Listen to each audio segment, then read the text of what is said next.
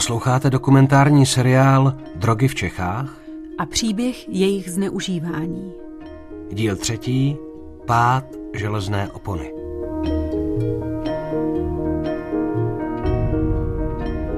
Československo 80. léta. Komunističtí politici si libují, že zatímco na západ od nás kvete obchod s drogami, socialistických zemí se tento problém netýká. Ale není to zcela pravda. To potvrzuje i Pavel Hoffman, bývalý vedoucí celní protidrogové jednotky. To bylo tím, že tady represivní orgány byly nastaveny úplně jiným způsobem, cestování výrazně omezeno, Kontroly probíhaly tak přísně, že ten mezinárodní drogový zločin, pokud se něco pašovalo přes území Československa tehdejšího, tak eh, to bylo pouze transitem a myslím si, že nebylo nic určeno, nebo minimum určeno na náš trh. Docent Miroslav Nožina, sociální antropolog, autor knihy Svět drog v Čechách díky inspiracím ze zahraničí se začal experimentovat právě s různými farmaky, která byla běžně dostupná.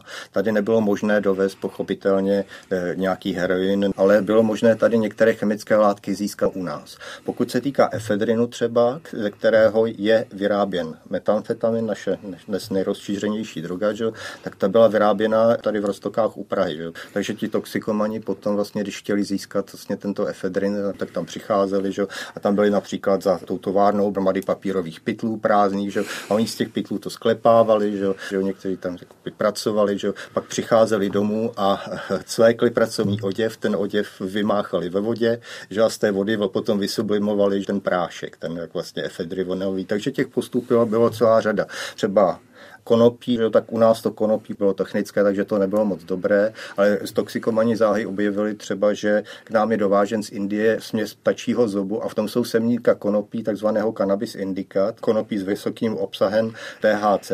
Oni to vybírali a to si zasazovali, že a teď jim rostly obrovské rostliny. Že? No a pak začali schromažďovat různá farmaka, ve kterých byly efedry nebo opiáty a začali vlastně vyrábět potom už psychostimulační drogu, metamfetamin, anebo začali vyrábět u nás nás tehdy specifickou drogu, drogu, které se říkalo brown na základě kodeinu a umělých opiátů.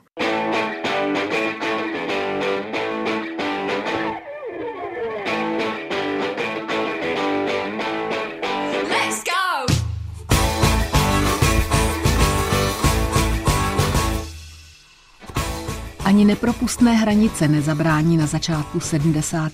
let vlivu hnutí hippies. Jde o subkulturu spojenou především s hudbou a s volným způsobem života.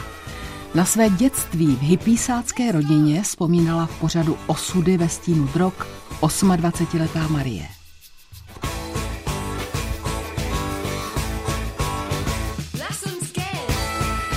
U nás byli furt doma nějaký lidi a nějaký veselice. E, tančilo a zpívalo se hluboko do noci prostě dlouhovlasí lidi a všichni rozesmátí a alkohol. Na zemi taková krabice, v tom byla tráva. To byl prostě můj svět. No a když jsem přišla pak do školky, no tak jsem viděla, že ty ostatní děti jsou trošku jiný a že mají trošku jiný maminky a že ty maminky jsou trochu jinak oblečený a trochu jinak se chovají. A ten velký šok pro mě byla potom škola. Kolikrát, když třeba u nás doma byla nějaká veselice, no tak eh, jsem byla nevyspalá, že jo, a když se mámě říkala, ať třeba stlumí eh, hudbu nebo tak, no tak na mě nereagovali, protože to v tu chvíli prostě nezajímalo. No já jsem pak šla ráno do školy unavená, že jo, nevyspala, takže to bylo docela blbý. Starala jsem se o svého mladšího bratra, který se narodil, když mě bylo pět. Matka měla ráda společnost a prostě kolikrát odešla, třeba neobjevila se i dva dny. Let's go!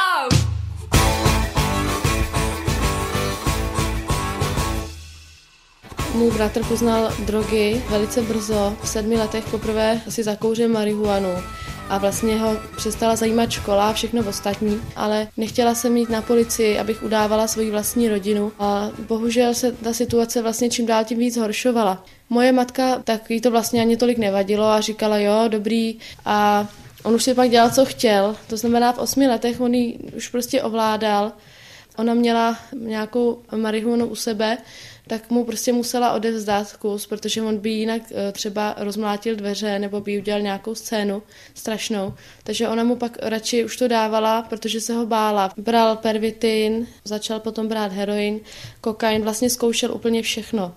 A v pražském podsvětí byl velice známý, to stačilo říct jeho jméno, všichni ho znali. A tu dobu se o něj nikdo nezajímal, ani sociální pracovnice, ani policie, prostě jako by se nic nedělo.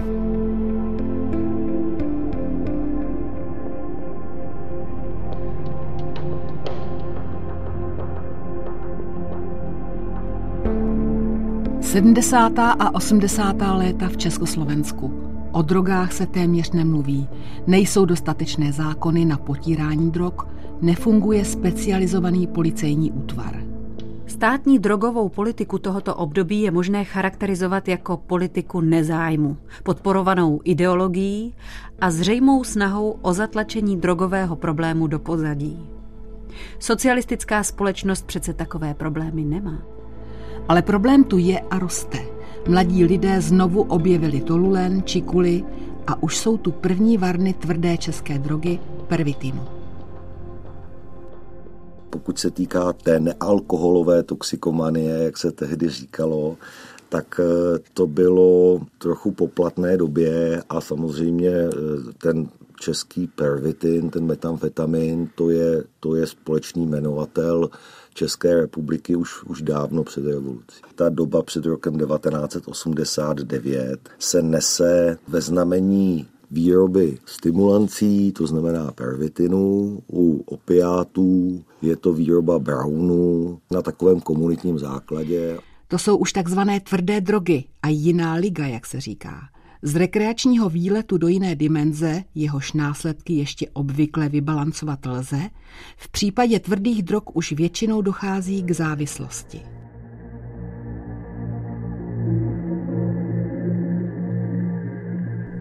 Ve fázi závislosti už ani velké dávky drogy tak příjemné pocity nepřinášejí a jejich užití je především úlevou od fyzické a psychické bolesti. Člověk je odhodlán udělat cokoliv, aby drogu získal. Pokud je nemá, nastává takzvaný abstinenční syndrom.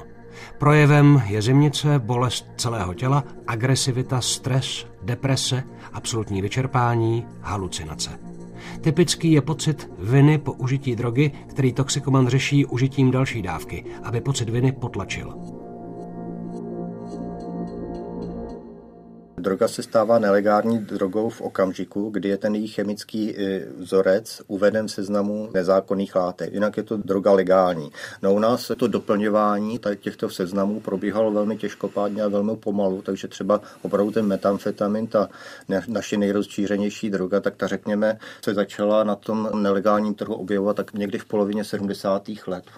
Ale do toho seznamu těch zakázaných látek se ten metamfetamin dostal až někdy v polovice 80. let takže ta legislativa u nás zase tak moc na ten problém nereagovala. Ona na to začala reagovat až koncem 80. let. Ten nový zákon vyšel až v roce 1989. 9. V březnu. V březnu a, no a pak přišel listopad a všechno bylo zase o něčem jiném. Jakub Friedrich, ředitel Národní protidrogové centrály. To znamená, že jsme se stali součástí v úvozovkách drogové Evropy v tom, že přes nás začaly velmi masivně chodit trasy jednotlivých drog, byli jsme zapojeni do kurírního pašování leteckou přepravou, tak jak jsme se postupně stávali integrální součástí té velké Evropy, tak na nás začala dopadat i ta negativa.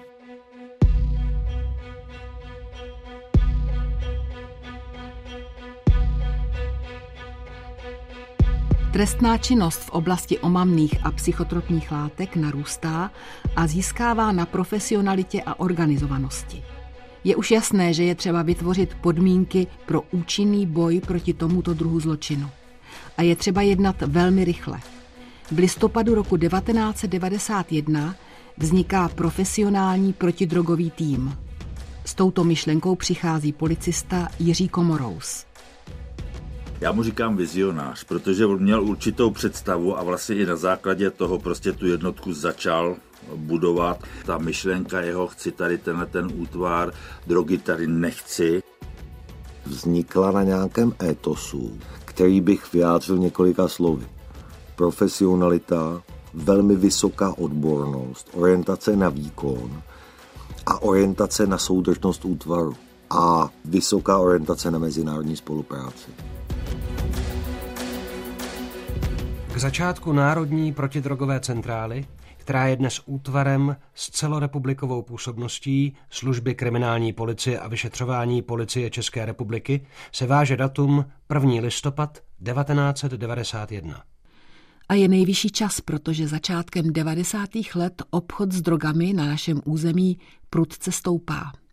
V Československu proto byla ideální situace, jak rozhlasu tehdy potvrdil Jiří Komorous tady poměrně lehce splnitelné požadavky na uznání legálního pobytu. Existuje stále jednoducho založení krycích firm, prakticky bezrizikové praní drogových peněz, relativně nízké náklady na provozování krycích firm ochota občanů České republiky zapojit se do obchodu s drogami za nízké odměny a vysoká pravděpodobnost uchránění majetku získaného z drogových obchodů před propadnutím. Jedna ze součástí, která skutečně systémově postupuje, byť třeba pomalu ku předu, jsou policejní složky. Tady jsou, myslím, ty eh, fakta neoddiskutovatelná, ale myslím si, že stále máme obrovské rezervy v oblasti prevence, výchovy a předcházení tohoto drogového problému.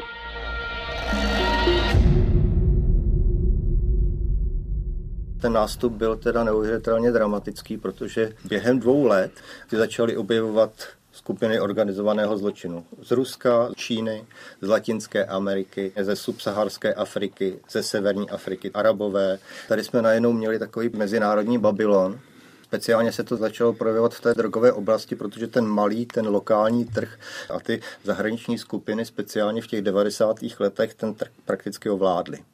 Velmi rychle se otevřela takzvaná balkánská cesta, po které přichází heroin z oblasti Afghánistánu a středního východu a ten přes nás začal přecházet. V těch prvních fázích koruna nebyla, že tak se moc koupě schopná, takže to pochopitelně šlo hlavně v tranzitu, ale začalo čím dál tím, čím dál tím víc té drogy tady začal odpadávat, řekněme, z těch transitních cest. Velmi záhy se u nás objevil kokain zase v tranzitu, to byly první případy z roku 1991. To byl Delgado Martínez, původně vlastně student, který u nás studoval zemědělství, vrátil se potom do Kolumbie, no a pak se vrátil a založil tady firmu, vyvážela takzvané europalety, dřevěné palety pod zbožím do západní Evropy. No a v těchto paletách potom vlastně on pašoval kokain na západ. Úplně první velký případ odhalení velké zásilky kokainu na hraničním přechodu v Náchodě byla zadržena zásilka 100 kg čistého kokainu. Droga byla ukrytá v zásilce s legálním zbožím z Kolumbie přes polský přístav Štětín a byla určena do skladu v České republice, odkud měla následně být přetransportováno do západní Evropy. To odhalení vzniklo tak, že tehdejší kolega celník, jeho koníčkem byla truhlařina. A on se díval na ty palety a říká, proč je tady tak dobré kvalitní dřevo. A bylo mu to podezřelý, tak se na to podíval trošku blíže a vzal se šroubovák a do toho trošku rýpnul a na jednu kus té nohy ty palety upadl a tam byly nějaký balíčky. Úměrně tomu, jak stoupá obchod s drogami a psychotropními látkami, je stále více těch, kteří po droze sáhnou. Zvyšuje se počet uživatelů drog, snižuje se věkový průměr, nastupují nové eh, druhy drog, eh, nebo respektive eh, masově narůstají jejich zneužívání a tu situaci bohužel nevidíme moc dobře. Zvlášť u zneužívání nebo u masového nárůstu zneužívání takzvané taneční drogy extáze, tam je to zcela zřejmé, protože to jsou, to jsou většinou studenti nebo děti velmi nízkových průměrů, který to podvědomí, že dělají něco špatného, je velmi nízké. Dneska dochází eh, prakticky permanentně ke změně místa i času, srazů za účelem prodeje koupě drog, přesouvají se do tzv. dílerských bytů, ale zejména dneska je to klubová záležitost do uzavřených eh, klubů.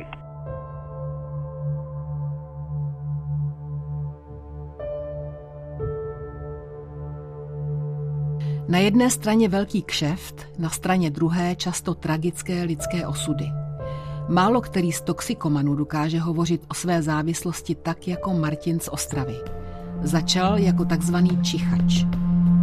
Třeba naopak pak jsem zase v 18 byl na první léčbě a od té doby jsem se heroinu vlastně intenzivně nějak nedotkl. Už to nebyla ta moje hlavní droga, že jo. No já jsem bral jako všechno a spíš jsem čichal ten toluen. No. no vyzkoušel jsem toho hodně, no, co se vlastně dalo, jo, ale ten toluen byl vždycky všude. Třeba když jsem měl pervitin, že jo, tak to jsem si dal pervitin, že jo, a já nevím, za x hodin, kdy už to prostě přestalo fungovat, tak uh, tam byl ten toluent, ten byl vždycky, no. Bylo tam jasně daný, že uh, budu muset podstoupit léčbu. No, že jsem se teda zdráhal, že do léčby prostě nepůjdu. A oni tam jsou u Apolináře tři druhy skupiny. Já jsem spadal do té skupiny, kde prostě chodí lidi, kteří berou, ale chodí na skupiny. Takže už jsem tam chodil rok a pořád jsem fetoval, než mi bylo řečeno, že už prostě, ať už nechodím, že si budu teda, jako nastoupím do léčby, anebo ať už nechodím. Jo. A pak už mi to bylo podaný tak, že abych se té léčby jako ještě dožil. Jo.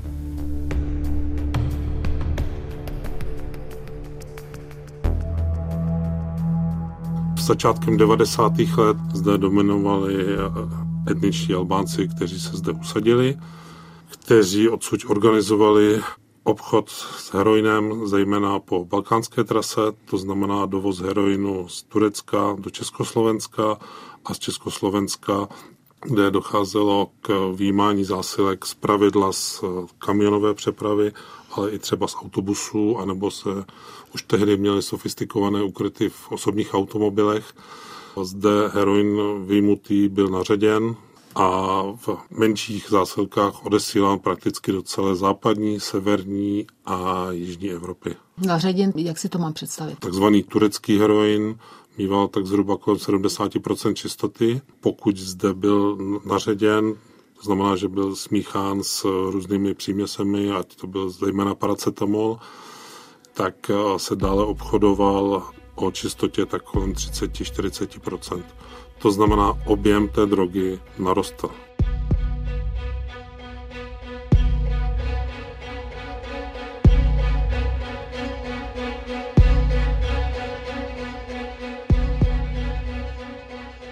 Kokain se dostává do Evropy prostřednictvím lodní dopravy, letecké dopravy nebo kurírní dopravy prostřednictvím leteckých kurýrů. V rámci Evropy potom dochází k takové sekundární distribuci, kterou si lze představit jako normální konspirativní převážení nějakých středních nebo malých množství této látky potom po těch jednotlivých národních státech.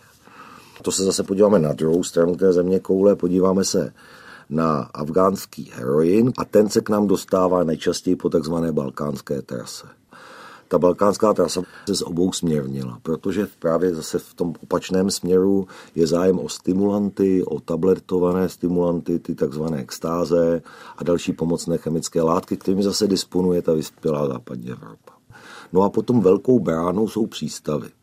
V rychloobrádkové zboží ve velkých přístavech, ať jsou německé, nizozemské, španělské nebo portugalské, tak to jsou všechno brány pro nelegální návykové látky a jejich prekurzory. Čína, Indie jako zdroj těch prekurzorů, tak říkáme látkám, z kterých se následně drogy vyrábí.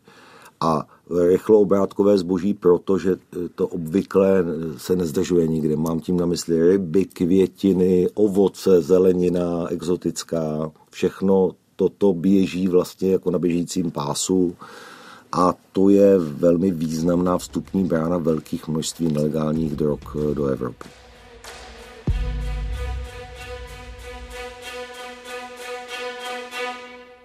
Nabídka a poptávka v 90. letech stoupá. Drogy je možné koupit takřka kdekoliv. Toxikomani vědí, za kým jít a kde koupit, nebo u koho dostat na dluh a kde také případně škemrat, když došly peníze. A ty docházejí často – na dílery jsou navázáni tzv. obkladači, lidé, kteří vyhrožují dlužníkům a občas jim dají nakládačku, když dluží příliš dlouho. Ale jindy drogu zase na dluh dají, aby si zachovali zákazníky. Od někud z vrchu to řídí téměř neviditelní šéfové drogových gangů. V roce 1993 vláda schválila základní materiál, koncepce a program protidrogové politiky. Policisté z Národní protidrogové centrály ve spolupráci s celní protidrogovou jednotkou i hned začínají sledovat několik velkých skupin obchodníků s drogami. Jedním z největších úspěchů 90. let byla akce v Horních Jirčanech, kde pachatelé postavili výkonnou továrnu na taneční drogu extáze. Mezinárodní česko-holandskou skupinu sledovali policisté rok a půl.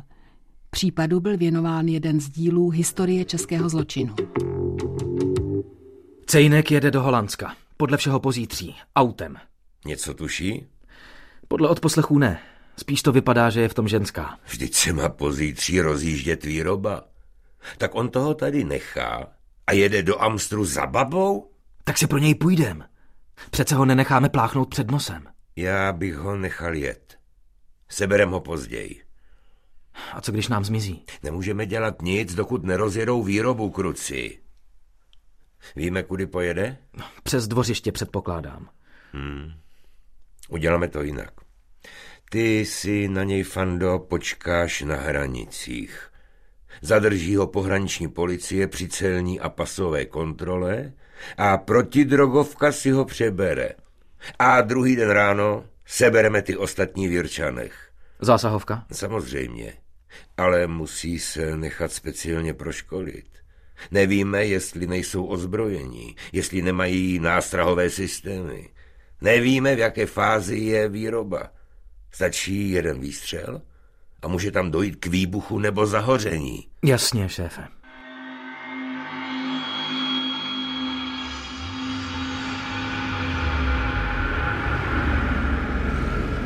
Dobrý večer. Jste Karel Cejnek? Dobrý večer. No, ano, jsem.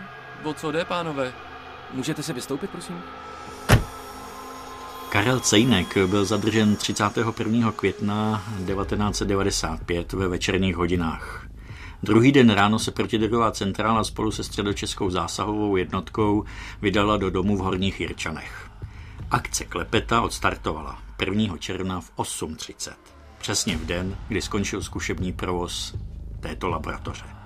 MDMA, tedy taneční droga s názvem extáze, právě přicházela v České republice na svět.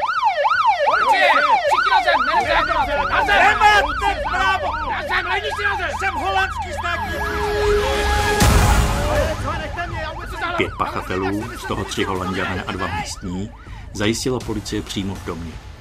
Nikdo nebyl zraněn, čehož jsme se nejvíce báli.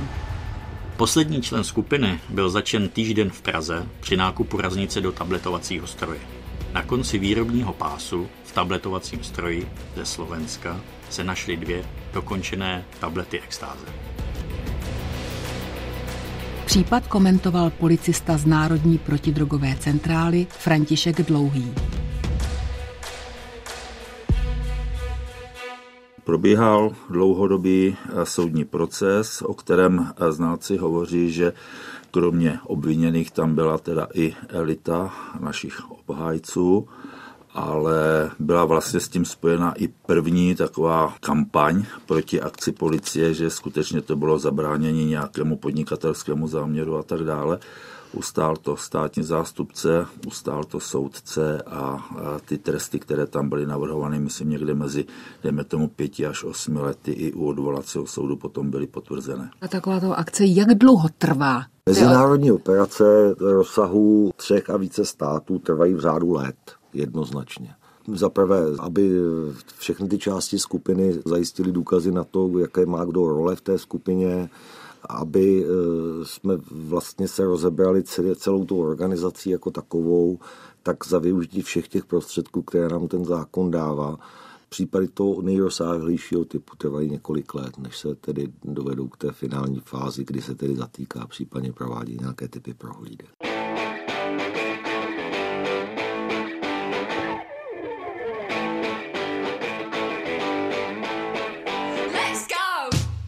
Drogy jsou především kšeft. Většina z těch, kteří je zkusili, je vnímají jako občasné rekreační zpestření. Průnik do jiných sfér vědomí. Ale stále je mnoho těch, kterým droga život zničí. Vraťme se k příběhu 26-leté Marie, která od raného dětství žila v rodině ve stylu hippies. Maminka vyznavačka marihuany a bratr, který kouří mariánku od sedmi let. Snažila jsem se jí domlouvat, ale prostě to nemělo žádný smysl. Tak jsem prostě ve druháku na střední škole jsem se odstěhovala. Potom jsem bydlela v centru, kde jsem právě potkávala svého bratra, dost často pod vlivem drog. Bral pervitin, začal potom brát heroin, kokain, vlastně zkoušel úplně všechno. Já jsem v tu dobu ještě za mámou chodila a vždycky jsem jí domlouvala. Říkala jsem, bratr určitě bere tvrdý drogy a ona říkala, že je nepereš, viď?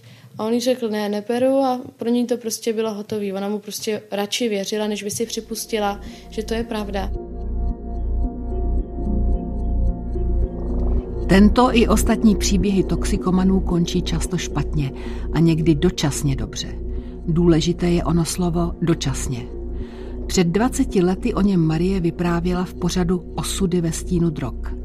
Bratr absolvoval odvykací léčení a pak se vrátil do školy.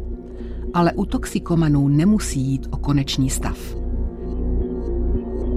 Příběh drog na planetě Zemi však pokračuje i v 21. století a o tom bude čtvrtý, poslední díl tohoto doku seriálu.